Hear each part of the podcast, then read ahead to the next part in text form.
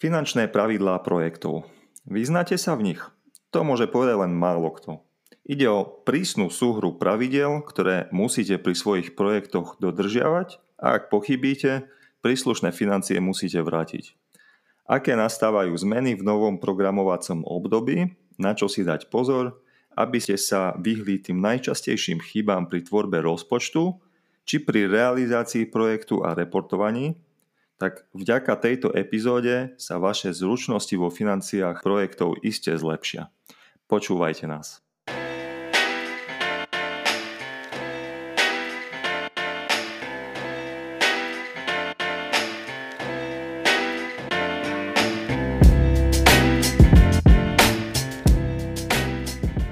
Granta.sk je prvý slovenský online magazín a podcast na tému grantov, ktorý podáva informácie o grantoch zrozumiteľne. Chceme, aby granty boli zrozumiteľné a teda aj dostupné pre každého. Existuje nekonečné množstvo možností. Každý si vie nájsť to svoje, či ste podnikateľ, výskumník, učiteľ, študent alebo neziskovka. Pomocou grantov viete doslova splniť svoje sny.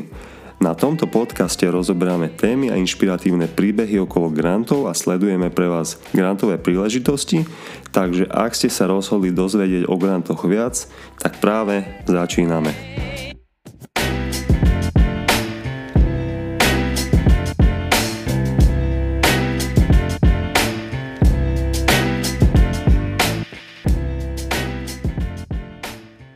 Dnešnom podcaste vítam človeka, ktorý je národným kontaktným bodom pre finančné otázky v rámci Horizont Európa.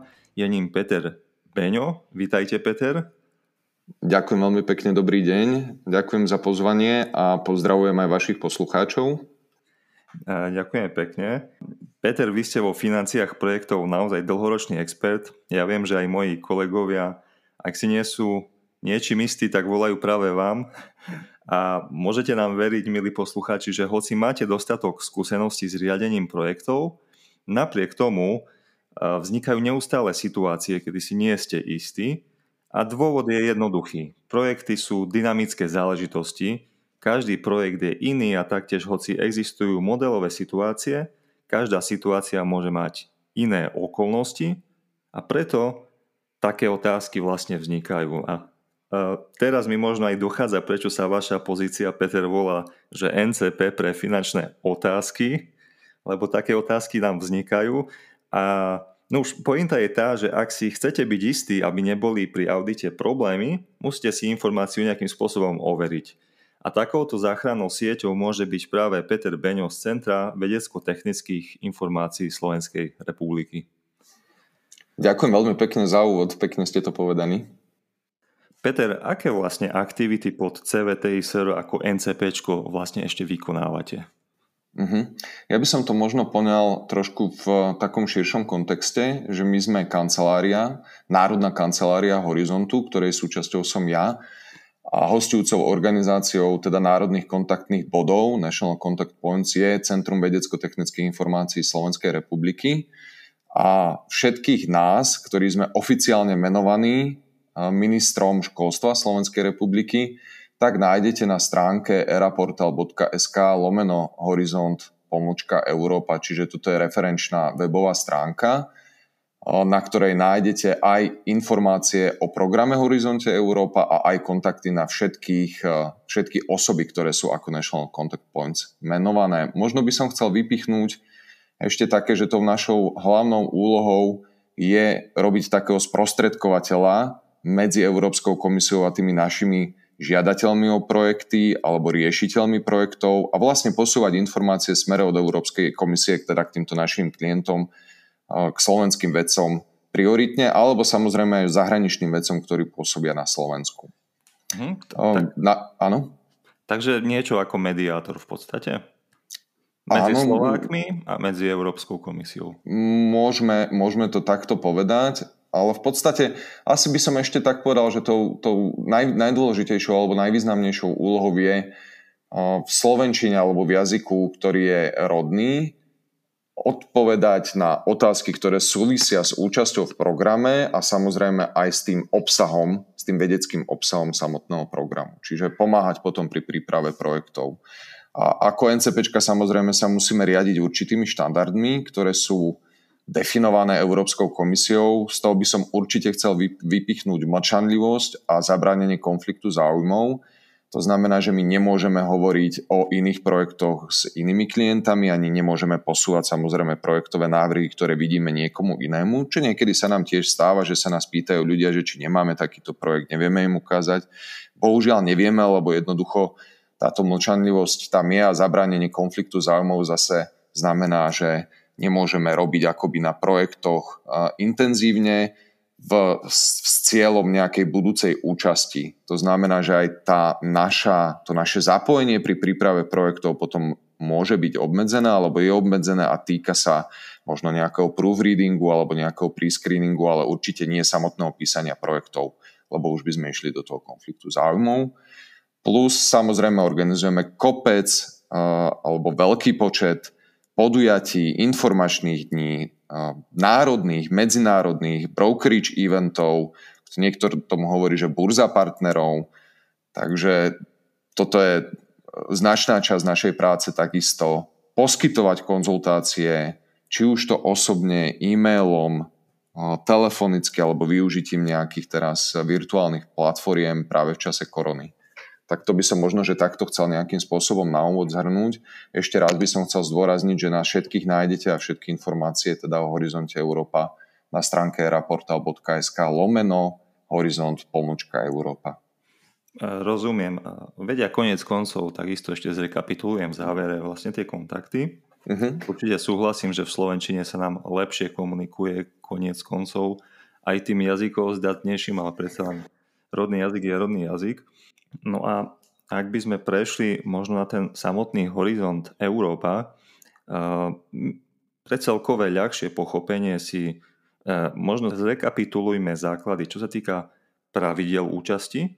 Povedzme si v skratke, aký typ organizácií môže žiadať grant programu Horizont Európa, či a ktoré z týchto organizácií sa musia podielať aj spolufinancovaním a čo je to akcia, ktorá sa uvádza pri každej výzve. My sme takisto mali už e, rozhovor s Ivanom Pezlárom, on to tam celkom obšírne e, vysvetlil, ale môžeme pre rekapituláciu, nikdy to nie je na škodu, aby sme krátko pripomenuli, osviežili, uviedli uh-huh. tieto veci, aby sme ďalej vedeli potom rozoberať tému.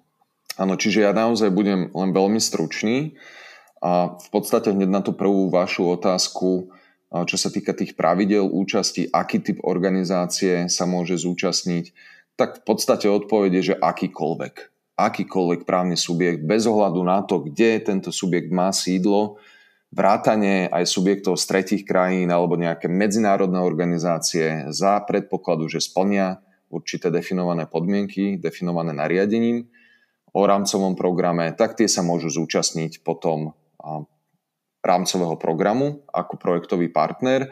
Niekedy ešte sú tieto podmienky špecifickejšie alebo bližšie vydefinované v rámci pracovného programu konkrétnej tej tematickej oblasti, tej ktorej tematickej oblasti. Keby som sa na to mal pozrieť možno z pohľadu konzorciálnych projektov alebo z pohľadu toho samotného projektu, tak tá podmienka ďalšia, ktorá sa týka minimálneho množstva partnerov. Pre konzorciálne projekty je to teda minimálne jeden nezávislý subjekt z členského štátu a potom minimálne dva ďalšie nezávislé subjekty z ďalších dvoch členských štátov alebo asociovaných krajín, pričom tie asociované krajiny sa týkajú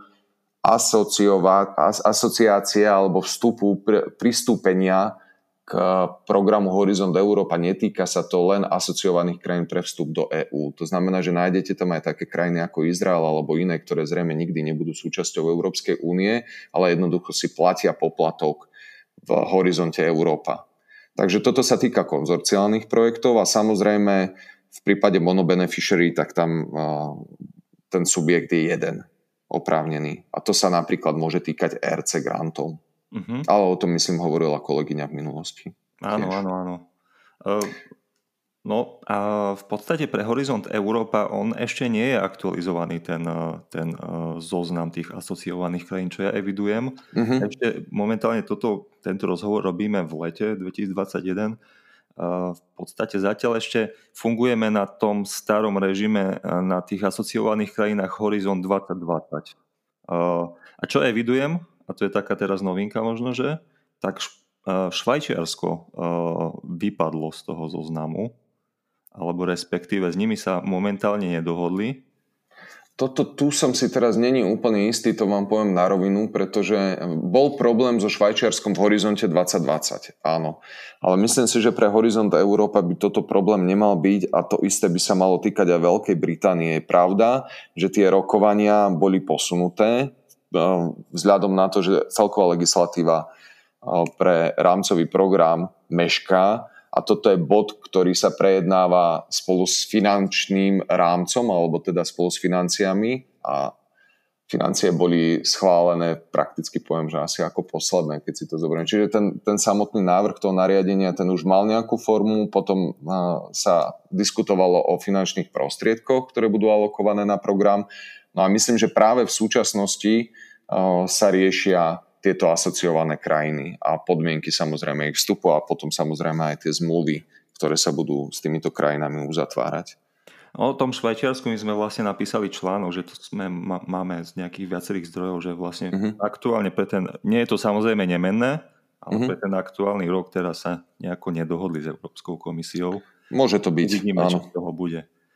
Čiže teraz by som chcel naviazať vlastne ešte ďalej na tú e, druhú časť vašej otázky, ktorá sa viaže k jednotlivým typom projektov a potom k tomu spolufinancovaniu v jednotlivých typoch projektov. A ak by som mohol rozdeliť, tých typov projektov je pomerne veľa, ale tie, ktoré považujem za najdôležitejšie, tak to sú projekty, ktoré sú označované ako RIA, Research and Innovation Action, potom sú to projekty IA, Innovation Action a projekty CSA, Coordination and Support Action.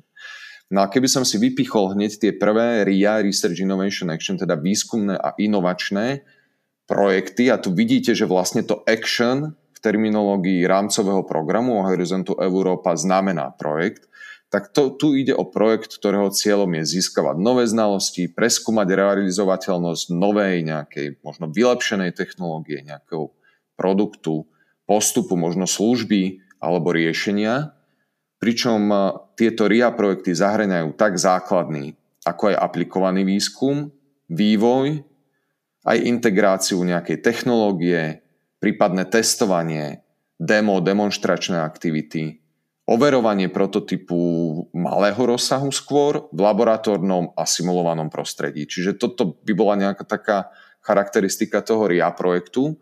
A tu platí, že akýkoľvek partner v takomto projekte má 100% financovanie. Čiže ten EU funding rate je vo výške 100%, čiže bez ohľadu na to, či ste verejný subjekt, súkromný subjekt, či ste univerzita, alebo veľká firma, alebo malá firma, tá miera financovania je 100%, plus ešte by som možno, že tu vypichol také ďalšie číslo a to je 25%, ktoré sa viažu k režijným nákladom. To znamená, že máte 100% preplatené priame náklady a potom máte ešte navyše aj režiu vo výške 25%, o tom si potom možno povieme záverom, ešte nejakú informáciu k tomu, že z čoho sa počíta, aby to bolo jasnejšie. Ale teda pre RIA platí, že máte preplatené všetko, čo plánujete v rozpočte. Potom sú Innovation Action, Tie majú cieľ vytvárať plány, nejaké návrhy pre nové, možno že zmenené alebo vylepšené produkty, postupy, služby. Zahrňa sa tam prototypovanie, tiež testovanie a demonstrácia, ako aj v prípade tých Research Innovation Action, ale skôr v, vo väčšom rozsahu, čiže rozsiahla validácia produktu, prípadná nejaká replikácia trhu. A tu už rozlišujeme, že či ste for profit, teda ziskový subjekt alebo profit entity, alebo či ste non-profit, teda neziskový subjekt.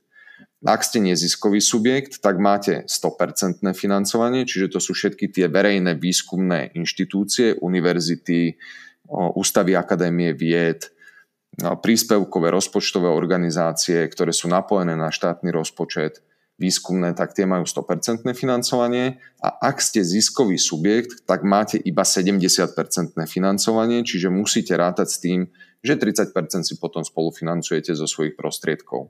Ale tiež by som tu rád zdôraznil, že ten, tá ziskovosť je definovaná ešte aj štatútom prerozdeľovania zisku majiteľom alebo tým shareholderom v nejakej inštitúcii, teda v tej, tom súkromnom subjekte, čo prakticky znamená, že aj nejaká SROčka, ktorá ale nerozdeľuje zisk svojim majiteľom, tak je klasifikovaná alebo je kvalifikovaná ako neziskový subjekt a v takomto prípade by mala to financovanie 100%. Aj keď asi štandardné to nie je, muselo by to vyplývať zo štatútu, ale to, čo som chcel povedať je, že nemusí to byť nutne len nezisková organizácia v tej terminológii neziskovej organizácie alebo nejaký verejný subjekt, ktorý by bol kvalifikovaný pre 100% financovanie. Neviem, je to jasné? To by som sa možno, že ja vás opýtal. Ja teraz. si myslím, že je to celkom jasné. Veľmi pekne ste to rozviedli. Ďakujem mm-hmm. za, za uh, nielen že re, rekapituláciu, ale aj pekne ste akože dotvorili obraz v tých mm-hmm. jednotlivých kategóriách a tých žiadateľoch. A ešte, ešte záverom by som možno povedal pár slov k tým Coordination and Support Action a k tomu iba poviem jednu vec, že ide o nevýskumné projekty alebo nevýskumné aktivity, ktoré sa realizujú v rámci teda tých projektov. Tam je skôr cieľ podporiť nejakú tú výskumnú činnosť, ale nie priamo výskumnú činnosť realizovať. Čiže diseminácia výsledkov výskumu, organizovanie konferencií, networking, komunikácia výsledkov smerom k verejnosti, tvorba sieti, koordinačné aktivity, tréningy, sieťovanie, toto všetko sú aktivity, ktoré sú pod CSA a tam znova tá miera financovania je 100%. Rozumieme. Dobre, ďakujem. Vychádzame z toho, že niektorí poslucháči môžu byť vo finančných pravidlách úplní začiatočníci a v našom podcaste by sa chceli dozvedieť viac podrobností. Napriek tomu začnime uh-huh. novinkami pravidel v aktuálnom programe Horizont Európa, čo je nové oproti predchádzajúcemu programu Horizont 2020. Začneme takýmto nejakým porovnaním postupne Samozrejme, dovysvetľujeme aj tie esenciálne základy, ktoré sú pre programy Horizont charakteristické a na ktoré treba myslieť. Uh-huh. No ja som rozmýšľal, že ako to poňať a rozhodol som sa tak nejak uh, bodovo uh, k tomuto pristúpiť. Tak uh, možno, možno by som začal tým, že to najdôležitejšie, teda čo považujem za najdôležitejšie, najdôležitejšiu zmenu so začiatkom teda Horizontu Európa, tak to je zavedenie tzv. korporátneho prístupu. Korporátny prístup, ktorý sa stal povinným pre Horizont Európa, v podstate znamená, že grantová dohoda je označovaná ako Corporate Grant Agreement, konkrétne teda Corporate Mold Grant Agreement a v podstate to znamená, že všetky komunitárne programy Európskej únie alebo všetky typy programov, ktoré sú financované Európskou úniou, sú riadené alebo budú e, granty v rámci týchto programov poskytované na základe jednotných pravidiel, ktoré sú definované v tejto korporátnej modelovej grantovej dohode. Čiže zo všetkého vypichnem tento korporátny prístup. V rámci neho by som možno ako novinku vypichol zavedenie tzv. data sheet, kde nájdete teda všetky dôležité informácie o projekte. Tento je, ako som už spomínal, súčasťou grantovej dohody a nájdete tento datasheet hneď na začiatku grantovej dohody. No a potom ešte by som možno v rámci Horizontu Európa vypichol, že samozrejme Horizont Európa má svoje špecifika, ktoré sa, ktorými sa odlišuje od tých iných programov, Európskej únie a tieto špecifika sú potom vydefinované v anexe 5. Tam sú teda tie špecifické podmienky. No ak by vás zaujímali aj tie ostatné programy, ktoré sa riadia modelovou grantovou dohodou touto korporátnou, tak na stránke Funding and Tender Portal, ktorá je v gestii Európskej komisie, všetky tieto programy nájdete. A jeden z tých programov je práve, práve Horizont Európa. To je taká prvá vec. Potom druhá vec, ktorú by som chcel vypichnúť, je prechod od hodinovej sadzby k niečomu, čo Európska komisia volá daily rate, pri určovaní teda personálnych nákladov. Takže zavedenie daily rate, daily rate a zavedenie tzv. 215 dní produktívnych v rámci roka, ktoré sa používajú pre výpočet personálnych nákladov.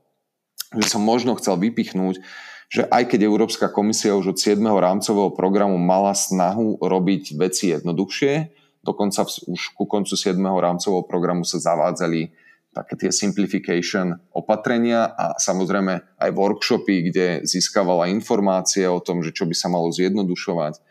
No tak jednoducho v horizonte 2020 ten systém výpočtu personálnych nákladov bol naozaj komplexný a komplikovaný z môjho pohľadu veľmi neprehľadný, pretože hneď na úvod bolo potrebné sa rozhodnúť na nejaký ročný prepočet alebo mesačný prepočet. To bolo rozhodnutie na úrovni právneho subjektu. Potom ste si museli vyberať z troch možností produktívnych hodín. To zase by ste mali urobiť vtedy, teda v čase horizontu 2020, to bolo potrebné urobiť na úrovni inštitúcie, No a potom samozrejme tam boli nejaké prepočty, nejaké vzorce, nejaká možnosť additional remuneration vo výške 8000 eur na výskumníka na rok, propočte krátené. Čiže bol to fakt komplexný systém, ktorý bolo treba zjednodušiť. No a Európska komisia sa teda rozhodla pre Horizont Európa zadefinovať iba jednu sadzbu tých produktívnych hodín, ktoré sa zmenili vlastne na produktívne dni, teda zavedenie daily rate 215 a prepočet na kalendárny rok, čiže žiadne uzavreté finančné roky, žiadne mesačné. Čiže treba si zapamätať iba to, že mám e, personálne náklady prepočítavam 215 dňami a kalendárnym rokom uzavretým. Takisto ďalej nemáme additional remuneration a nejakých ďalších podmienok, ktoré s tým boli spojené. Čiže toto je taký ten bod, ktorý by sa týkal možno personálnych nákladov ako novinka. Ďalšou novinkou boli vnútropodnikové faktúry alebo internal invoicing, kde došlo k takému trošku uvoľneniu, že na jednej strane nemáme možnosť e, na tieto náklady e, si účtovať tú 25% réžiu, no na druhej strane priamo pri kalkulácii tej vnútropodnikový, toho vnútropodnikového nákladu viem vypočítať alebo viem pripočítať skutočné režijné náklady, skutočné nepriame tie indirect costs. Ďalšie zmeny sa týkali vykazovania in-kind contributions, ale tu by som asi nezachádzal do nejakých detailov aj kvôli krátkosti času, aj myslím, že to nie je až tak využívané na Slovensku. Mm, Hej, Potom, dobre. áno, ešte môžem? Jasné, jasné, kľudne, kľudne pokračujte, ale máte pravdu, a to som chcel povedať.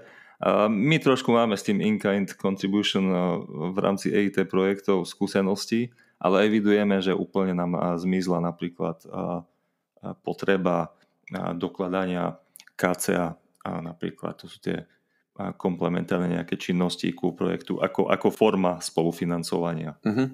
Ale toto vidíte je práve špecifické pre tie EIT, kdežto pri tých klasických tých H2020 projektoch takéto nebolo potrebné. Čiže to sú presne také tie špecifika niektorých tých eh, programov, ktoré boli na Horizon 2020 naviazané a zrejme očakávam, že toto by malo byť viac zjednotené aj v, pre tento Horizont Európa. Tie pravidla by mali byť jednotnejšie. Áno, práve kvôli tomu to asi aj vypadlo, že to takto priamo prešlo uh-huh. akoby pod Horizont Európa. Uh-huh. Čo je fajn, uh-huh. čo je veľmi uh-huh. dobré. Súhlasím s vami, podľa mňa to zjednodušuje extrémne život riešiteľom, pretože nemusíte sledovať tých jednotlivých programoch potom. Nemusíte mať záujem nutne len o Horizont Európa, práve môžu vás aj iné programy zaujímať. A potom aj Horizont Európa je veľmi dobré, keď tie pravidlá sú jednotné. Že neprechádzate s štyrmi rozdielnymi systémami implementácie mhm. projektov.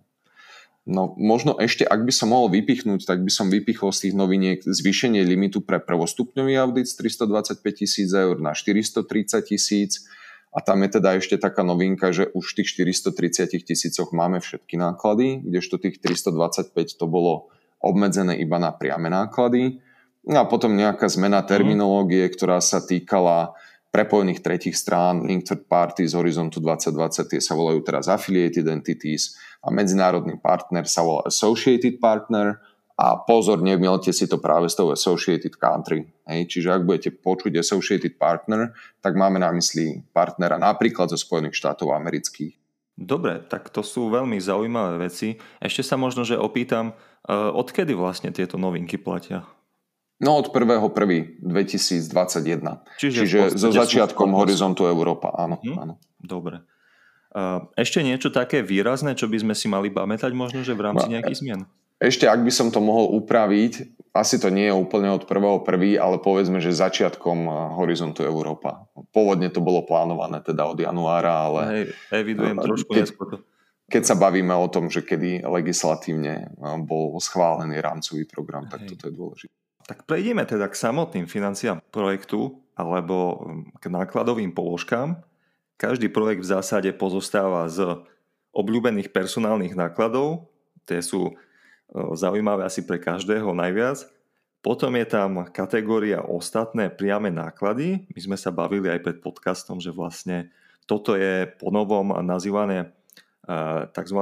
purchase costs, kde sa ukryjú položky, také položky ako je cestovanie, tie travels, spotrebný tovar, vybavenia a ďalšie. No a potom tam je ešte tiež obľúbená kategória, to ste už aj v úvode spomínali, tie nepriame náklady, alebo teda režijné náklady, ktoré v podstate nie je potrebné dokladovať a možno neskôr ma aj upresníte a počítajú sa automaticky z tých priamých nákladov, ako ste spomínali, v tej uh, percentuálnej miere 25%. Uh, dobre, takto je asi toľko. Zhruba som to povedal nejak správne? Áno, áno, myslím si, že ste to pomerne veľmi dobre vystihli. Možno len aby som to trošku nejak e, upravil alebo dal do toho kontextu toho reálneho rozpočtu, tak e, k tomu sa ešte vyjadrím, ale skutočne v podstate ste povedali asi o všetkých tých nákladoch, ktoré považujem ja za tie najdôležitejšie a najčastejšie sa vyskytujúce v projektoch. A zrejme väčšina riešiteľov potenciálnych sa práve s týmito typmi nákladov stretne. Ale možno by som ešte, ešte doplnil tieto typy nákladov o nákladovú kategóriu, ktorá je označovaná ako B. Čiže Ačko sú práve tie personálne náklady, ktoré ste spomínali, potom Dobre. náklady B je subkontrakt a potom máme nákladovú kategóriu C, to sú práve tie purchase costs alebo nákupy. Tie pozostávajú z takých troch častí. C1 je Travel and Subsistence, to znamená, to sú práve tie cestovné náklady a náhrady cestovné. Potom tam máme kategóriu C2, ktorá je práve Equipment a kategóriu C3, ktorá je Other Works, Goods and Services, to znamená, že ostatné práce, tovary a služby a pod tým nájdete consumables, teda spotrebný materiál, nájdete tam možno aj náklady na ochranu duševného vlastníctva v prípade, že tie náklady sa budú viazať alebo vzniknú v dobe trvania projektu. Určite tam budete deklarovať náklady na tie prvostupňové audity v prípade, že budete povinní ten prvostupňový audit vykonať, plus možno aj iné náklady na open access a tak ďalej. Mm-hmm. Ten audit ja vlastne len ešte možno spomeniem do súvislosti. Ono to je, vy ste spomínali tú sumu, ktorá sa vlastne, ten limit sa zvyšuje na nejakých 400, neviem, 30. tisíc, 430 tisíc, uh-huh. aby sme možno objasnili, tak to je v podstate, ak to správne uh, vysvetlím, uh, je to suma, ktorú vlastne vy, keď v kalendárnom roku vyčerpáte, tak vlastne potom ste následne kvalifikovaní na, na preverenie auditom. Je to, mm, tak nejak? Je, to, je to trošku inak. Je to v podstate tak, že už v horizonte 2020 sa robil ten prvostupňový audit vždy až k final uh, reporting period, teda k tomu uh, finálnemu reportovaniu, teda na konci projektu a prakticky poviem, Jasne. že je jedno, kedy ten limit prekročíte, ako náhle ho prekročíte, tak ten audit je povinný a je povinný iba raz a vždy až po skončení projektu. Aha. Teda dňom, keď projekt skončí, tak ten auditor vám zaudituje všetky náklady a tie Náklady, ktoré vy máte na audit, sa samozrejme dajú započítať do oprávnených nákladov projektu. To je výnimka, aj keď sú po projekte, lebo tá faktúra vám zrejme príde, nie že zrejme, ale určite až po skončení projektu, ale takýto typ nákladu viete potom započítať ešte aj medzi oprávnené náklady. Inak všetky ostatné musia vzniknúť v dobe trvania projektu. No ja si práve v súvislosti s tým, ako ste spomínali, že je to trošku neprehľadné v rámci toho spravovania tých financií horizontu, Uh-huh. Ja môžem len potvrdiť, bolo to pre mňa trošku po- problematické, uh-huh. a, ak to porovnám s EIT projektami. A v podstate medzi tými kategóriami, ktoré som ja vlastne spomenul v začiatku v podstate v tej otázke, tak ja som tam akurát zabudol povedať ešte tie subkontra, ktoré vy ste následne spomenuli. Uh-huh. To sú vlastne náklady na zakontrahovanie nejakej tretej strany, ktorá mi urobí nejakú, dajme tomu, aktivitu na kľúč. Tak asi, alebo... Áno, áno, máte pravdu a tu na, si je dôležité uvedomiť taký rozdiel medzi subkontraktom ako subcontracting, ako, ako tá kategória B a potom tou kategóriou C3, zrejme asi na toto narážate a to sú, to sú tie other works, goods and services. Aha, dobre. Ja som myslel, že chcete povedať ten rozdiel medzi subkontrakt a subgrant lebo to my riešime Aha. veľmi často sa akoby urobíme taký, nie že prekleb, ale slovne, ako dosť často Aha. si to milíme, hoci vieme rozdiel medzi jedným a druhým, ale vlastne dosť často je v tom myšung no, taký slovný. Z, z mojej skúsenosti skôr práve dochádza k tomu zlému pochopeniu toho subkontraktu ako takého, kedy ľudia majú pocit, že tým, že niečo mám na faktúru, tak automaticky to je subkontrakting, hej, lebo ako keby mi to mhm. niekto iný riešil, ale nie vždy to tak je, lebo tu práve je dôležité si uvedomiť, že ten subkontrakt sa viaže na projektovú implementáciu projektovej úlohy. Hej, toto je možno aj taká e, chyba, ktorá sa, nechcem povedať, že pomerne často stáva, ale môže sa stať. Na druhej strane Európska komisia nechce vidieť, e, aby ten subkontrakt bol príliš veľký, čo sa týka finančných prostriedkov. Pretože subkontrakt e, sa, tým, že sa viaže na implementáciu projektovej úlohy a ak by bol rozsahom veľký, tak taká základná otázka je, že prečo ten, kto to subkontrahuje, alebo teda ten, kto realizuje ten subkontrakt, prečo nie je projektovým partnerom, keďže subkontrakt je na faktúru, je so ziskom a projektový partner je na úrovni nákladov, čiže je lacnejší. Čiže mm-hmm. ak, ak toto je taký ten rozdiel, hej, ako náhle by malo dôjsť k tomu, že ja neviem, pri štandardných projektoch lebo sú aj výnimky. Hej. Sú výnimky, kde ten subkontrakt je povolený vyšší, ale vo väčšine prípadov, vo väčšine tých štandardných projektov a takmer vždy v RIA projektoch, ak by ste mali 30-40% mať subkontrakt, tak je to veľmi zle naplánovaný ten rozpočet a znamenalo by to, že nemáte vy tú expertízu pre implementáciu projektovej úlohy a dávate to tretej strane robiť. Čiže toto je vec, ktorej sa treba vyhnúť a vlastne potom radšej uvažovať nad tým, že zoberete ďalšieho projektového partnera, ktorý tú expertízu má, pretože to urobí lacnejšie, lebo mu zaplatím personálne náklady, lebo mu zaplatím účtovné odpisy, zariadenia a tak ďalej. Nebude tam tá zisková marža. Takže toto je, toto je vec, na ktorú som chcel poukázať. A tie other works, goods and services, no tak tam máte, hovorím štandardne consumables a consumables ako také nie je e, projektovou úlohou kúpiť si nejaký spotrebný materiál, vy ten spotrebný materiál potrebujete pre implementáciu projektovej úlohy. Takisto ako keď idete na pracovnú cestu, tak nie je cieľ pracovnej cesty prespať v hoteli, dostanete faktúru, ale cieľ je zúčastniť sa meetingu. Čiže zase to, že tam prespíte alebo kúpite letenku, je len prostriedok pre naplnenie nejakej projektovej úlohy. A takýto rozdiel je medzi týmito dvomi kategóriami a takto ich treba vnímať. To s tým subkontraktingom alebo s tými nákladmi evidujem takisto, ako takú mm-hmm. výčitku. To je fakt také citeľné. No a ešte e, nechcem už veľmi zachádzať, pôjdeme potom na ďalšie otázky, lebo máme mm-hmm. toho ešte trošku. Ale ku tým predsa len e, limitom na ten audit, ešte možno, že aby sme to objasnili, tak to je vlastne súčet všetkých nejakých grantov prijatých na žiadateľa. To je jedno, či to je za 3 projekty, za 4 projekty. Všakže Aha. No toto sa týka špecifických, eh, práve pre EIT viem, že toto bol problém a v rámci EIT v Horizonte 2020 eh, tam bola takáto logika, že keď Aha. ste mali aj 3-4 EIT projekty, tak všetky tieto projekty sa potom akoby ščítavali pre, pre eh, podmienky toho auditu, Dobre. ale... Tak ja som ale, z tejto logiky vlastne uh-huh. vychádzam. Áno, keď implementujete viac tých EIT projektov, tak potom vás to môže k tomuto zvádzať ale poviem s veľkým výkričníkom, že štandardne vždy sa to viaže na jeden projekt. To znamená, že vaša inštitúcia, keď je projektový partner v jednom projekte, podpíše štatutár, účasť e, tej ktorej inštitúcie v projekte, tak vždy len na ten jeden projekt sa pozerám. Tak to je dobrá informácia. Dobre uh-huh. vedieť teda. Super, že uh-huh. sme si to vyjasnili. Určite. E, dobre, no a povedzme si viac o personálnych nákladoch.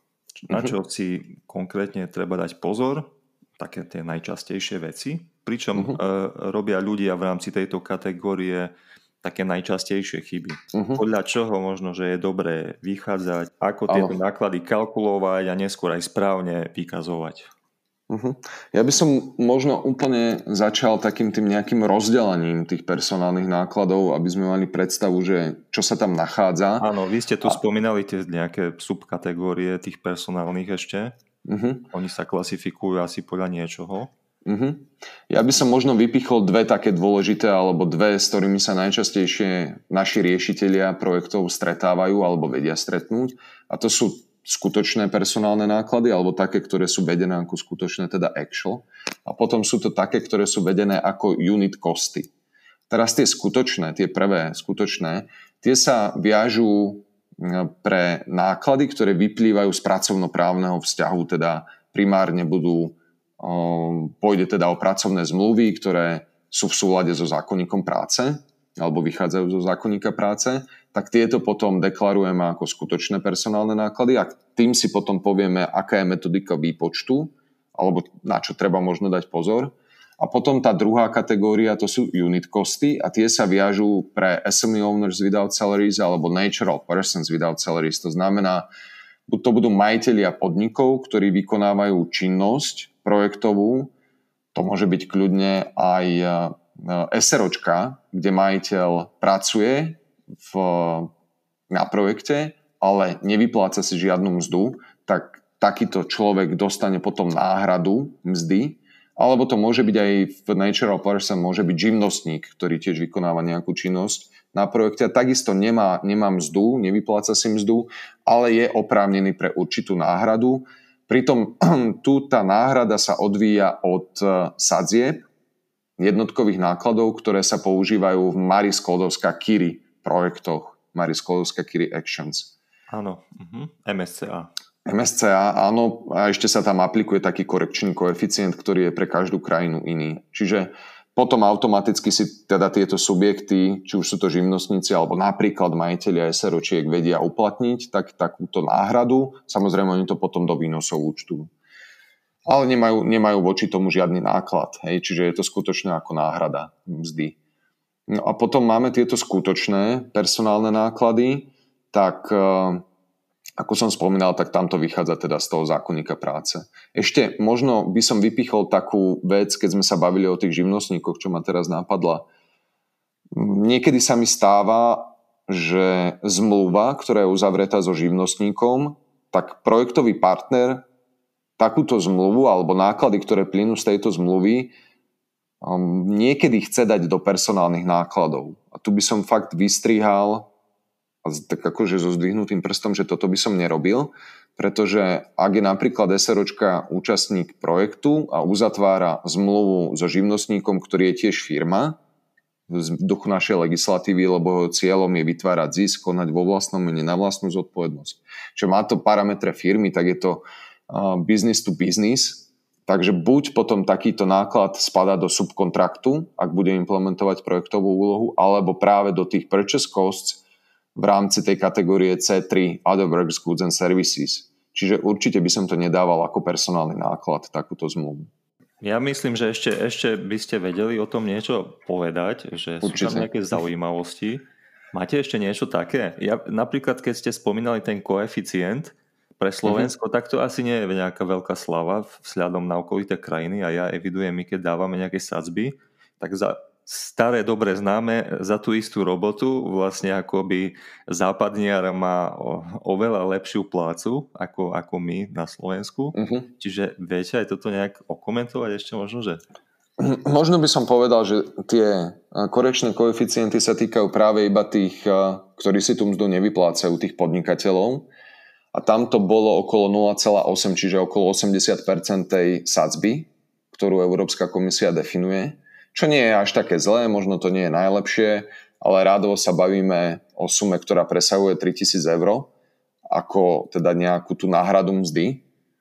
Čiže možno, že to aj čiastočne vie kompenzovať nejaké tie um, náklady, ktoré takýto človek, keď implementuje projekt, tak má, povedzme si, že by to tak mohlo byť u toho podnikateľa. Ale máte pravdu v prípade, um, že vykazujete tie personálne náklady cestou skutočných nákladov, tak e, tam moc na výber nemáte. moc na výber nemáte. Hej, my sa musíme držať v podstate nejakých tých reálnych platov, ktoré, ktoré máme. Áno, aj keď je tam ale. Čiže ja by som to tiež znova takto akože rozdelil. Pri tých skutočných nákladoch personálnych máte zase ten korporátny prístup, ktorý platí pre všetky priamo riadené programy pod Európskou komisiou. Hej? Ano. A tam ten vzorec je taký, že tie personálne náklady vypočítate tak, že nejakú tú dennú sadzbu, ktorá vám vyjde, tak tu prenásobíte počtom dní, ktorý odpracujete na projekte. Hej, a dostanete tie personálne náklady. Samozrejme, tým pádom počet dní nie je problém, ten si evidujete, ten viete. Uh-huh. Otázka je, že ako vypočítam dennú sadzbu. A tú dennú sadzbu vypočítate práve tak, že nejaké tie oprávnené personálne náklady vo výške cene práce ročné podelíte 215 a tu už znova máme tých 215 dní, čo som spomínal predtým pri tej, myslím, vašej prvej alebo druhej otázke. Uh-huh. A takto dostanem tú dennú sadzbu. Čiže v zásade najväčší problém, ktorý, na ktorý ste už aj vy poukázali, je ako vypočítam tie oprávnené personálne náklady a čo mi do nich spadá a čo nie. A tu pri tom korporátnom prístupe vám viem povedať, že určite do nich nespadajú niečo, čo Európska komisia volá, že arbitrary bonuses. A to sú teda odmeny, ktoré sú vyplácané, poviem, že svojvoľne. A svojvoľne v tomto význame neznamená to, že by ste možno nemali internú smernicu, v ktorej máte povedané, alebo nejaké vnútorné pravidlá, v ktorých máte povedané, že môžete dať odmenu. Skôr ide o to, že tá výška je na rozhodnutí nadriadeného a nikde nemáte zadefinované, že akým spôsobom ste ju vypočítaní. Že častokrát sa stane, že mi ľudia povedia nadriadený vedúci katedry alebo dekán alebo prípadne niekto iný, že ja viem najlepšie, ako moje ľudia robia a podľa toho im dávam tú odmenu, na čo ja hovorím, že tak keď to viete, tak keď to napíšete na papier, tak to budete vedieť aj započítať naozaj do toho korporátneho prístupu a už to nebude arbitrary, ale to bude statutory, lebo už to budete mať niekde vo vnútorných pravidlách podchytené. Čiže toto je taká základná, základná logika celého toho korporátneho prístupu a nad rámec korporátneho prístupu a len špecificky pre účel horizontu Európa môžete uh, dať alebo môžete spadať, môžete využiť niečo, čo sa volá, že projektové odmeňovanie, čo už začalo aj v horizonte 2020. A to projektové odmeňovanie v podstate znamená, že ak máte vyššie odmeňovanie, ak vaša denná sadzba z titulu účasti v projekte je vyššia, ako keď v projekte nepracujete, tak vtedy ste v projektovom odmeňovaní. A to je, myslím si, že je to veľmi pozitívne, ale samozrejme všetko má svoje ale a túto ale je veľké ale, že musí byť toto odmeňovanie naviazané na národný referenčný projekt. A možno ešte, ak aj máte nejakú otázku, tak predbehnem. A sko- tak ako budem sa snažiť to nejak že priblížiť, že prečo vôbec to vzniklo.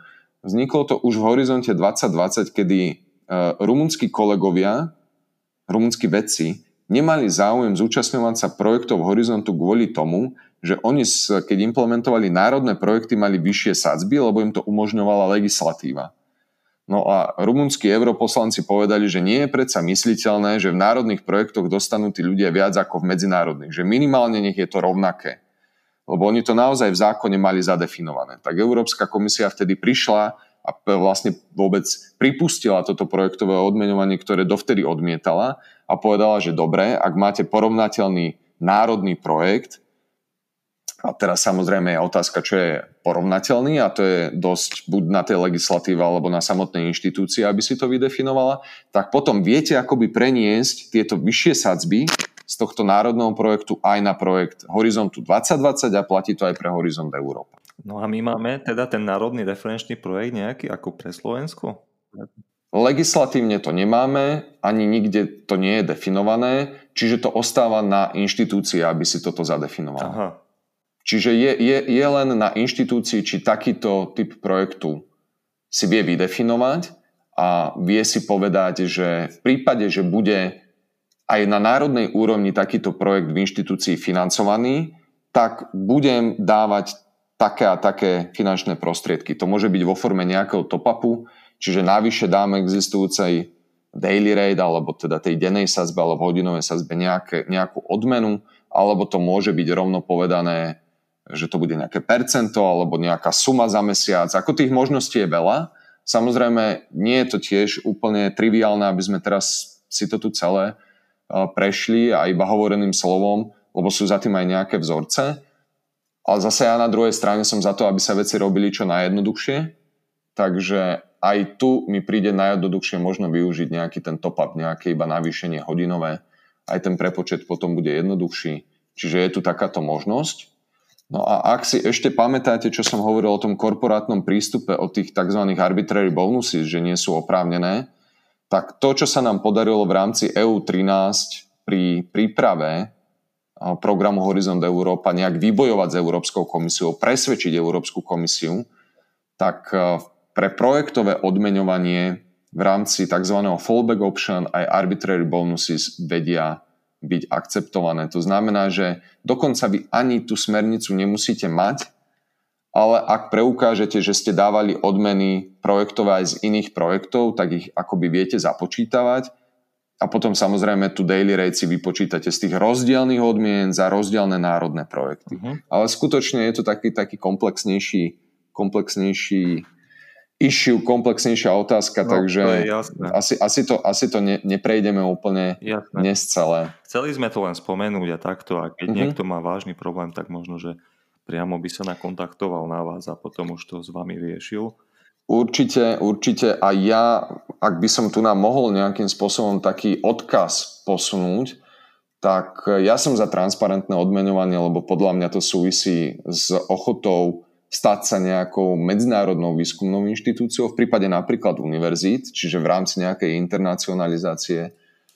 A tam si myslím, že práve to transparentné odmeňovanie je niečo, čím sa tá inštitúcia rozhodne vie pochváliť. To znamená, že naozaj mať systém, kde poviem, že keď pracuješ na tomto a na tomto dostaneš toto a toto, tak to je ten systém, ktorý by sme asi mali mať snahu zaviesť.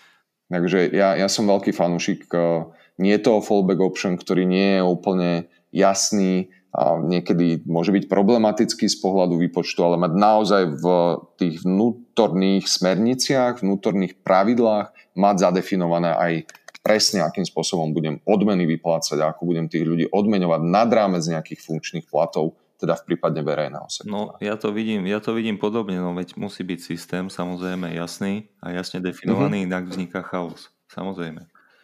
Mm-hmm. Vy ste ešte mali takú otázku, že teda ktoré sú to tie najčastejšie chyby? Aj, no ja som to chcel zabaliť vlastne akoby, že asi tie najčastejšie chyby spočívajú v tom, že ľudia nesprávne zaradzujú tie personálne, ale povedzte. Mm-hmm.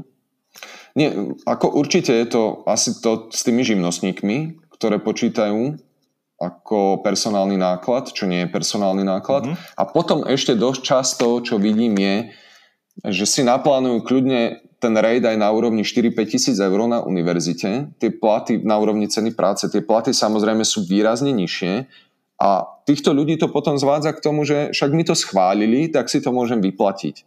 No a hop, tu sú presne tie pravidlá, že idem korporátnym prístupom, no ak áno, tak idem na funkčnom plate, plus nejaké tie oprávnené odmeny, tá oprávnená odmena napríklad by mohol byť 13. 14. plat, ak vyplýva z kolektívnej zmluvy alebo zo smernice. Uh-huh. Hej? Uh-huh. To by mohlo byť oprávnené. A v tom prípade to viem započítať. Hej? Alebo idem tým projektovým odmeňovaním hej? a pri tom projektovom odmeňovaní si zase musím pozrieť, že no dobre, a mám taký ten národný referenčný projekt, ako v ňom odmenujem, ak áno, tak to použijem. Hej? Zase mám tam tie vzorčeky, ale principiálne poviem, že to prenesiem. A ak nemám smernice, nemám vnútorné pravidlá, tak ešte stále môžem ako poslednú možnosť využiť ten fallback option a, a tam sú tiež nejaké postupy potom, podľa ktorých môže ísť. Ale skutočne, um, skutočne by som povedal, že ak, ak dokonca tie odmeny sa vyplácajú ani nie projektovo, že ani ten projekt sa nespomenie, ani ten národný, ale je to za nejakú inú činnosť, tak uh, už to môže byť potom problematické celkovo zahrnúť do, do toho výpočtu tých oprávnených personálnych nákladov. A ak to teda nemám podložené tou vnútornou smernicou. Hej, rozumiem, dobre. Dobre. Čiže takto si to treba zabezpečiť, aby sme to uh-huh. zdôraznili. Čiže ako ja ešte poslednú vec, ktorú poviem k tým personálnym, to sme samozrejme prebrali trošku obšírnejšie. Je to také asi najviac e, zaujímavé pre každého a, a v podstate aj vyzerá to jednoducho a zároveň nie je. Uh-huh. Čiže tá zmena, ktorá nastáva, taká tá nejaká markantná zmena, ktorá nastáva oproti minulému obdobiu je to, že sa mení počítanie z hodín na dni, akoby na, e, na dennú sadzbu a v podstate predtým, keď sme počítali nejakú tú sadzbu z, tý, z toho ročného produktívneho počtu tých hodín v danom roku, ktorý bol 1720 hodín, tak teraz ano. to robíme tým číslom, ktoré ste spomínali, 200 neviem koľko. 215. 215. Tak teraz to vlastne prepočítavame cez toto číslo a dostávame uh-huh. vlastne uh, dennú sadzbu. Áno, a inak e, to prepojenie s minulosťou vidno aj pri tom čísle 215, lebo ako prenásobíte 8, čo je možno, že nejaký taký štandardný pracovný čas, 8 hodinový denný, dostanete sa na 1720 hodín, to je presne ten fix. Tá fixná, Hej, no, fixný počet produktívnych hodín. hodín. V rýchlosti vypočítať, ale, ale predpokladal som, že to asi je mm-hmm. takto. Áno, je to, je to tak a absolútne s vami súhlasím. Tie personálne náklady určite tvoria gro nákladov vo väčšine projektov. Dovolil by som si povedať, že v priemere to bude určite 60% a viac. Čiže mať správne podchytené personálne náklady, vedieť ich správne naplánovať, tak to je asi základ úspechu. Vedieť 60% úspechu. Tým pádom. Ono, keď si uvedomíte, že aj využitie projektového odmeňovania vám vlastne navyšuje povedzme um, náklady, navyšuje vám to ale easy funding, ďalší pozitívny faktor je, že vám to navyšuje aj režijné náklady. Áno. čiže a máte, máte tých 25% z väčšej sumy. A o použití režijných nákladoch si asi ešte niečo povieme. Čiže sú tam, sú tam proste benefity, rozhodne stojí za to sa tomuto venovať a urobiť to správne a rozhodne odporúčam každému, aby pri najhoršom, keď už že to nebude chcieť sám si naštudovať, tak aby, aby teda, alebo pri najlepšom komunikoval so mňou, pretože vy pri príprave rozpočtu by ste mali mať asi predstavu, ako to budete implementovať. Vlastne znamená, že by ste mali tie pravidlá poznať, aby ste potom problémy nemali. Takže ak chcem správne urobiť rozpočet, tak potrebujem vedieť, ako ten projekt budem implementovať a, a aké sú tie limity programu, povedzme. Áno. Ja ešte prejdem k tým dvom, tým purchase uh-huh. cost a k režimným nákladom. Treba v tej epizóde takisto máme obmedzený uh-huh. čas, so... ale ja vyzývam poslucháčov naozaj kľudne si to zastavte, ak, ak dopočúvate nás neskôr, pretože ja to takto robím, a, ale zase som počul názory, že, že dlhá epizóda, no tak to ani neotváram, tak neviem teda, kde je tá pravda. V každom prípade ešte prejdeme to tie purchase costs, tam sa zmestí naozaj veľa mm-hmm. vecí. Donedávna, uh, kým nás neovplyvňovala pandémia, tak boli určite hojne využívané cestovné náklady, mm-hmm. Ale veľkú položku tvorí určite aj equipment, ak je predmetom projektu, lebo ne, nenachádza sa v každom projekte. A znovu sa opýtam, na čo si treba dať pozor pri týchto tzv. purchase costs, uh-huh. ktoré aspekty sú tak časté, že je potrebné ich spomenúť aby naši poslucháči sa mohli vyhnúť nejakým zbytočným chybám? Uh-huh. Asi by som vypichol také, že musíte také tri pravidlá brať do úvahy pri týchto nákladoch, ale aj pri všetkých ostatných, nielen pri týchto troch.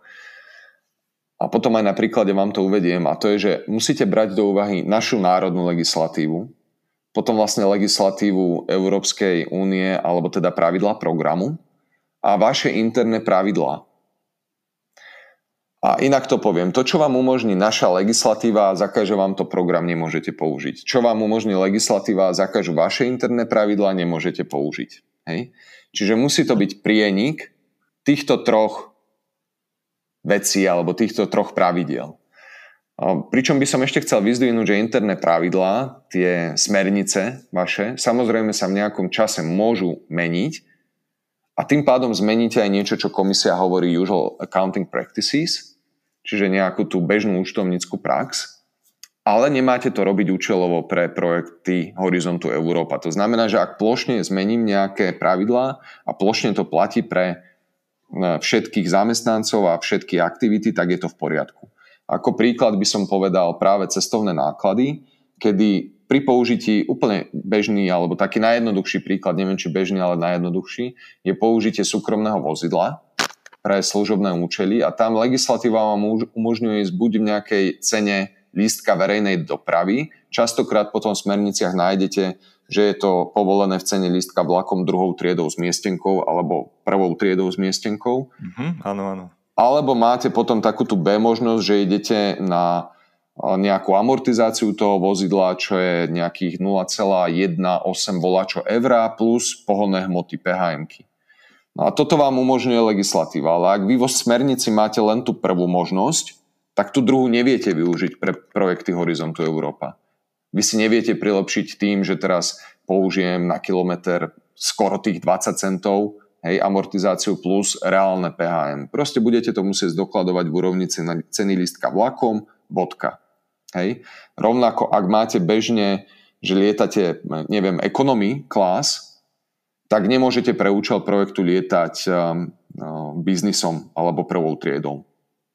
Čiže tu vás obmedzujú tie interné pravidlá. Napríklad pravidla programu vám to umožnia, tie môžu povedať, že OK, toto je drahý beneficiary, drahý príjemca grantu a štandardne proste chodia a vždy tí zamestnanci lietajú biznisom, no tak môžete aj z projektu letieť biznisom. Čiže vidíte, že je tam tá variabilita, ale musíte sa vždy pozerať na národnú legislatívu, na pravidla programu a na interné pravidlá.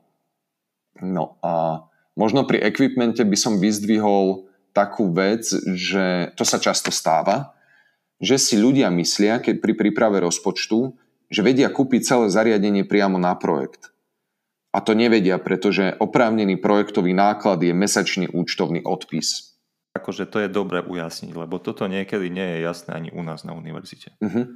Vy neviete v podstate urobiť to, že chcem teraz za 200 tisíc eur kúpiť nejaké zariadenie a rovno za 200 tisíc eur. Nemali by ste to spraviť. Hej? Uh-huh. Tak dám to do takejto roviny. Nemali by ste to urobiť, že rovno použijete finančné prostriedky Jasne. programu vy by ste mali uhradiť zo svojich zdrojov a potom mesačne, tak ako je ten, to zariadenie zaradené do majetku v príslušnej, s príslušným odpisom alebo s príslušnou dobou odpisovania, tak z toho si vypočítate výšku toho účtovného odpisu a ten je potom oprávnený náklad. A ako to je potom s tým zariadením?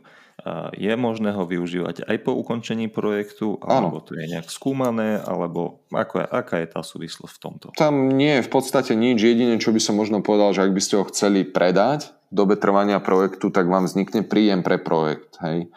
Ak by ste ho predali, zase je tam tá podmienka, že suma toho predaja plus uhradených nákladov z projektu by presiahla obstarávaciu cenu. Čiže logicky by ste išli do zisku, tak ten zisk nemôžete jednoducho profitovať z grantu. Tak o toto by sa to ponižovalo. Dobre. A... Čím možno ešte sme otvorili aj otázku zisku alebo nejaký, nejaký, nejakých príjmov, projektových ano. príjmov. A tu ma napadlo v tejto súvislosti, že tie projektové príjmy sa viažu iba k ziskovým organizáciám ale čo by som chcel vypichnúť je, že príjem z výstupu, z realizovania výstupu projektu sa nepovažuje za projektový príjem. To znamená, že ak vy vytvoríte nejaký produkt a potom ho predávate na trhu alebo máte nejakú službu, ktorú predávate, tak nie aj v dobe trvania projektu, keby ste to realizovali, tak to nie je projektovým príjmom. Dobre, v poriadku. Čiže túto kategóriu by sme mohli uzavrieť. Uh-huh. A ešte sa opýtam krátko vlastne na režijné náklady, ktoré sme tu už niekoľkokrát spomínali. Ako sú tieto režijné náklady teda uh, riešené? My sme spomínali, oni sa uh-huh. Vypočítavajú v podstate, keď to nahádzujeme do formulára automaticky v sázbe 25% z tých priamých nákladov, ktoré sú oprávnené na to. Uh-huh. A, a potom aj ďalšia vec, je, je to skutočne pravda, že vlastne ak nastane audit, tak nejakým spôsobom ten audit ich neskúma bližšie? Asi by som veľmi jednoducho odpovedal, že áno, je to presne ako ste povedali. a, a tým by sme možno mohli aj ukončiť, ale ešte tam predsa nejakú vsúku dám, lebo tých 25% sa viaže na priame náklady, ale priamým nákladom je aj subkontrakt. Len tu si treba uvedomiť, že tie režijné nepriame náklady, indirect costy vznikajú vo vašej inštitúcii, teda vyplývajú z tých priamých nákladov, z tej činnosti To znamená, že mám zamestnaného človeka, ktorý je v kancelárii, s tým mám spojený nájom, prevádzka, energia a tak ďalej, ktoré musím platiť, takže ten režijný náklad sa počíta z personálneho nákladu. Takisto je počítaný z tých purchase costs, teraz mi budete argumentovať možno tým, ale však keď zaplatím faktúru za hotel, tak prečo sa to započítava, tak tu je možno benevolentnosť Európskej komisie, povedzme si, že... Uh... To už ste vysvetlili v podstate niekde pri predchádzajúcej otázke, ja som to evidoval. Uh-huh, tak potom super, čiže takýmto spôsobom to tam je, samozrejme z toho equipmentu a tak ďalej to sa počíta, režijný náklad, čo sa nepočíta je práve ten subkontrakt, pretože tá projektová úloha sa realizuje u tretej strany, čiže aj tie režijné náklady kvázi vznikajú u tretej strany, ona si to započítava do tej kalkulácie nákladov, dá si tam tú ziskovú maržu a vám pošle faktúru. Čiže subkontrakt je mínus, ten sa dáva preč a potom ešte je taká kategória D, o ktorej sme sa nebavili, nákladová. A tam je, že D1, to sú, že finančná pomoc tretím stranám, no a to už logicky hovorí, že teda tretia strana zase niečo bude implementovať takže vtedy znova ten režijný náklad sa z tohto nepočíta. A ešte, to som už tiež hovoril, na tie vnútropodnikové faktúry alebo na tie internally invoiced goods and services, ako sa to oficiálne, oficiálne volá, tak tým, že tam dávam skutočné režijné náklady, no tak opätovne nemôžem 25% na ne použiť, čo je asi logické. Tak toto by som možno, že chcel vypichnúť z pohľadu ich výpočtu. A áno, to, čo sa kontroluje prakticky, je len aritmetický výpočet, že či, či teda naozaj tých 25% bolo vypočítané správne a zo správnych kategórií, ale pritom pri, pri vlastne nahadzovaní nákladov do finančného výkazu v rámci Funding and Tender Portal, čo celé prebieha elektronicky, tieto, tieto náklady sú vypočítané automaticky. A na druhej strane by som ešte tiež dodal, ale vy ich počas auditu tým, že ich nedokladujete účtovnými dokladmi, mali by ste ich napriek tomu použiť pre úhradu nepriamých nákladov. Čiže nechcem navádzať, že ich môžete použiť na čokoľvek, mali by byť na úhradu nepriamých nákladov. Myslím, asi jasne som to povedal, či? Úplne jasne, samozrejme.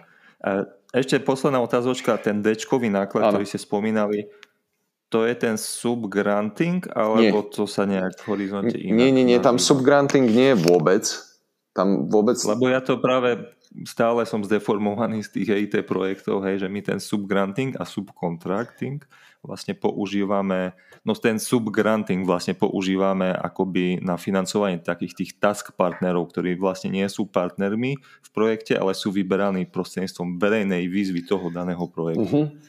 Čiže my toto vlastne, my to kvôli tomu evidujeme. Len... Tam by som možno, že ešte ja spomenul, že, že aj potom, keď robíte zmeny, v rozpočte v priebehu projektu, tak vlastne treba dať pozor naozaj na ten prepočet automaticky tých nepriamých, uh, nepriamých nákladov. Neviem, či v horizonte sa to takto nejako úplne, že až, až rieši. My to tak riešime dosť často pri tých tzv. change requestoch. Tam ale v podstate áno, len kedy budete žiadať o zmenu nákladov? Keď si uvedomíme, že vlastne v rámci už aj Horizontu 2020 aj Horizontu Európa bol možný tento budget shift medzi nákladovými kategóriami, že bol povolený. Nechcem povedať, že úplne bez obmedzenia, ale určite v rámci presunu personálnych nákladov do tých, um, ja neviem, travel alebo equipmentu, čiže toto bolo možné. Robiť rovnako z travel, keď ste nevedeli minúť a chýbali vám prostriedky v personálnych nákladoch, tak ste toto vedeli urobiť bez toho, aby ste museli informovať Európsku komisiu.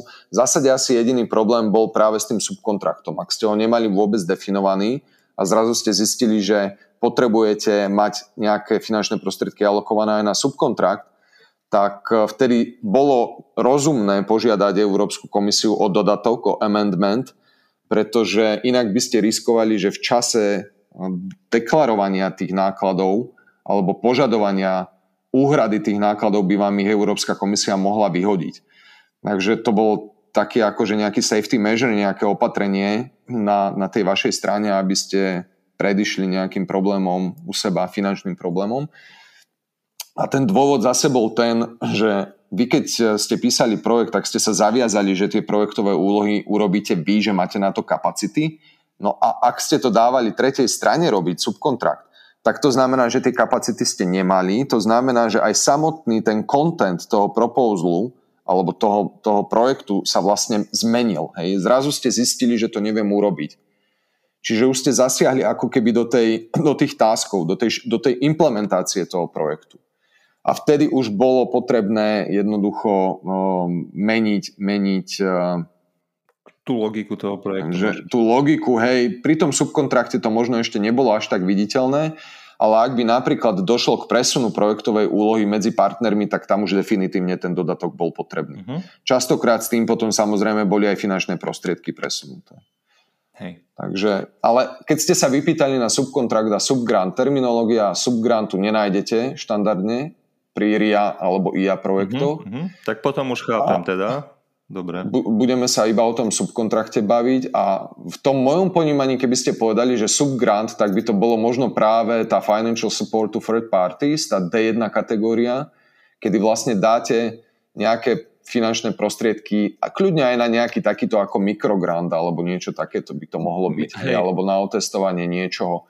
Ale zase ďalšia forma by bola, že vy viete aj pri príprave projektu napríklad kalkulovať s tým, že budete prizývať ďalších partnerov. A už nebudem hovoriť potom o nejakom ako keby posúvaní finančných prostriedkov tretím stranám, ale napríklad na úrovni koordinátora je nejaký budget alokovaný pre takúto potrebu do budúcnosti, lebo môže byť, že ten pro, projekt je rozsiahly, komplexný, aj finančne uh, je významný, hej, rádovo to môže byť 15-20 miliónov eur, kde na úvod toho projektu riešime vôbec ktorými smermi sa budeme uberať v rámci toho výskumu a teda neviem teraz povedať, akú konkrétnu expertízu budem potrebovať, ale po tej analytickej časti to zistím a neskôr už budem vyberať partnerov do toho konkrétneho výskumného smeru. A na to budem mať nejaké peniaze alokované. Čiže napríklad to, toto, nestáva sa to často, ale môže sa niečo takéto stať. Len tam už znova by takýto, takáto inštitúcia sa stala partnerom projektu. Hej, ne, nebol, by, nebol by to ako, že posúvam ďalej finančné prostriedky. V tej vašej terminológii... Hej, ja používam... Nechcem povedať subgrant, hej, jasné, lebo... Jasné, rozumiem tomu. Ten, ten no, subgrant by mohol míliť, to poviem na rovinu. Asi by som ostal úplne len v tej terminológii subkontraktu a prípadne tej D jednotkovej, teda tá financial support to third parties. No podľa toho, toho financial support to third parties, myslím, že tam potom spadajú ešte, ja takisto nechcem miliť, ale stále vychádzam z tých našich skúseností a my máme aj vzdelávacie projekty totižto uh-huh. a používame tam kategóriu scholarships a to používame uh-huh. uh, ako štipendia alebo pridelenie štipendií pre študentov na uh-huh. absolvovanie nejakého tréningu trebárs alebo nejakého programu. Čiže to uh-huh. by tam možno, že temati- nie tematicky, ale, ale vecne možno, že pasovalo, keď sa uh-huh. o tomto bavíme. Ale to je zrejme iba pre ten program EIT, o ktorom áno, hovoríte, áno, alebo pre iné typy projektov. Hej. Môže to byť nejaké Nechcem špecifikum. to tu miešať. Áno, ja by som to tiež e, nehal asi oddelené. Áno. OK, ja mám naozaj radosť takýchto prínosných rozhovorov, lebo ak e, nás niekto aktívne e, počúva, tak mu to istotne zvýši kvalifikáciu a, a zručnosti v týchto témach, o ktorých sa tu vlastne aj pravidelne bavíme. Takže ja vám Peter, veľmi pekne ďakujem za objasnenie finančných pravidel. Ja ďakujem ešte raz za pozvanie a hádam, môžem iba povedať, že kedykoľvek ma môžete e-mailom telefonicky kontaktovať. Ešte raz poviem eraportal.sk lomeno horizont medzera, teda, pardon, pomočka Európa, tam nájdete kontakty na mňa aj na kolegov. Dobre, ja to ešte aj takisto zopakujem v podstate. Dnešným hostom v podcaste sme predsa len, ja to evidujem aj v rádiách, oni tu moderátori zvyknú zopakovať, pretože sme v rádiu a nie v televízii a ľudia to nemusia zachytiť. Čiže dnešným hostom v podcaste Grant Up bol Peter Beňo, národný kontaktný bod pre finančné otázky. Ak by ste sa s Petrom potrebovali v budúcnosti poradiť, tak kontakt nájdete na stránke eraportal.sk, tak ako to Peter povedal. A, ale my vám do popisu tohto podcastu taktiež pridáme priamy link na tieto kontakty, takže budete to mať o to ľahšie. Na dnes je to všetko a tak s nejakou ďalšou zaujímavou témou sa počujeme znovu o dva týždne. Nechajte sa prekvapiť, stále platí, ak chcete v našom podcaste počuť niečo konkrétne, napíšte nám, kontakty nájdete cez granta.sk. Do počutia.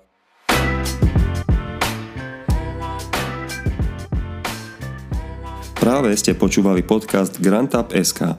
Ak sa nám podarilo priniesť vám pridanú hodnotu, potom sa darí našu víziu naplňať. Ak ste však nenašli, čo ste hľadali, napíšte nám na Facebooku správu, nájdete nás tam ako granta.sk. Ďakujeme za vypočutie tejto epizódy, ale tiež ďakujeme, ak nám necháte recenziu priamo tu na podcastovej platforme a taktiež na Facebooku. Pomáha nám to vyrásť a prinášať vám kvalitnejší Grant Up.